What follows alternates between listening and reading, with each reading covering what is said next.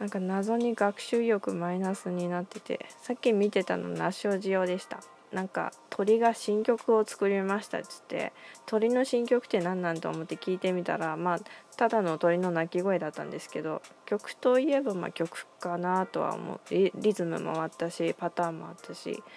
うん、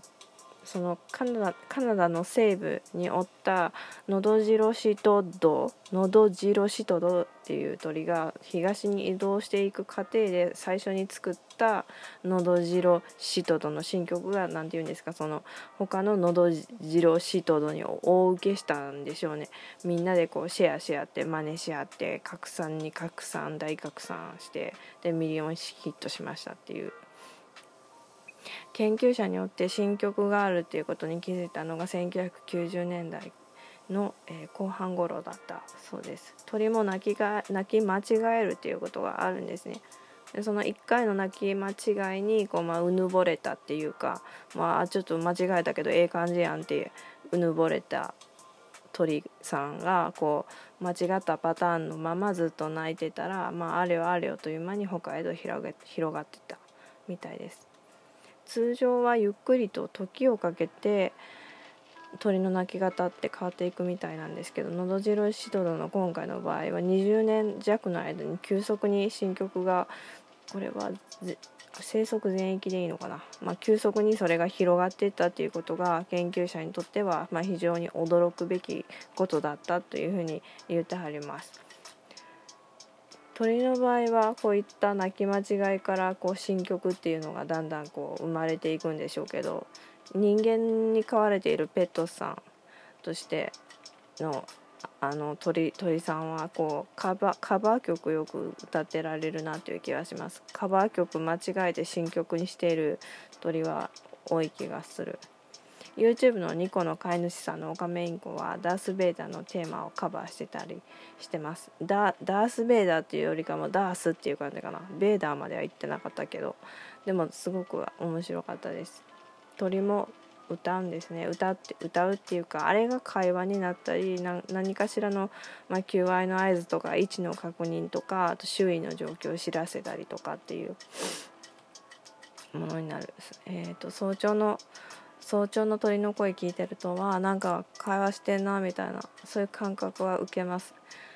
私がこうどっかの国の、まあ、スペイン語とかイタリア語とか分からんけどそういうのがさっぱり理解できないのと同じように鳥語っていうのも、まあ、外国語みたいなもんだろうから、まあ、全然分からんのですけど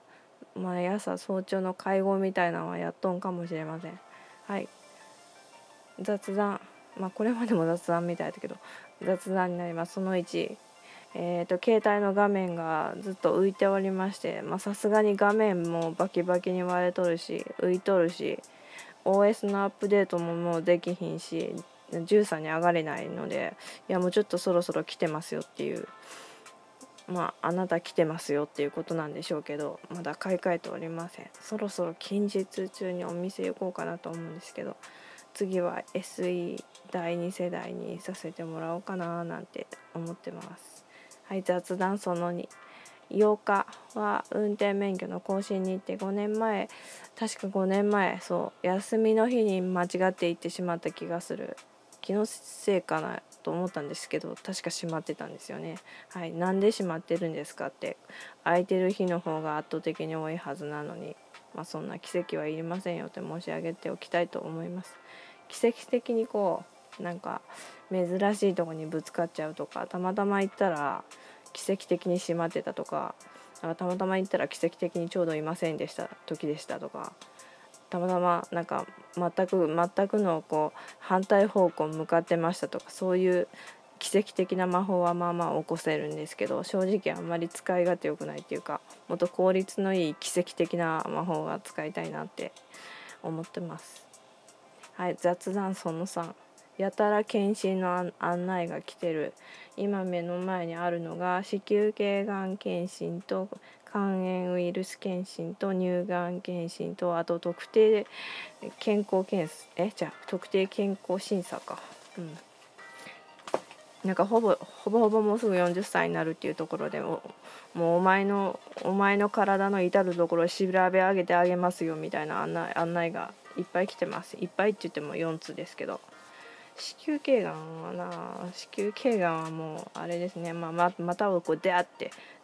開くのだけ勘弁させてくれたらいいんですけども。まあでもあの特定なんとかの総合的な検査を受けとこうかなって思いました。身長多分変わってる気が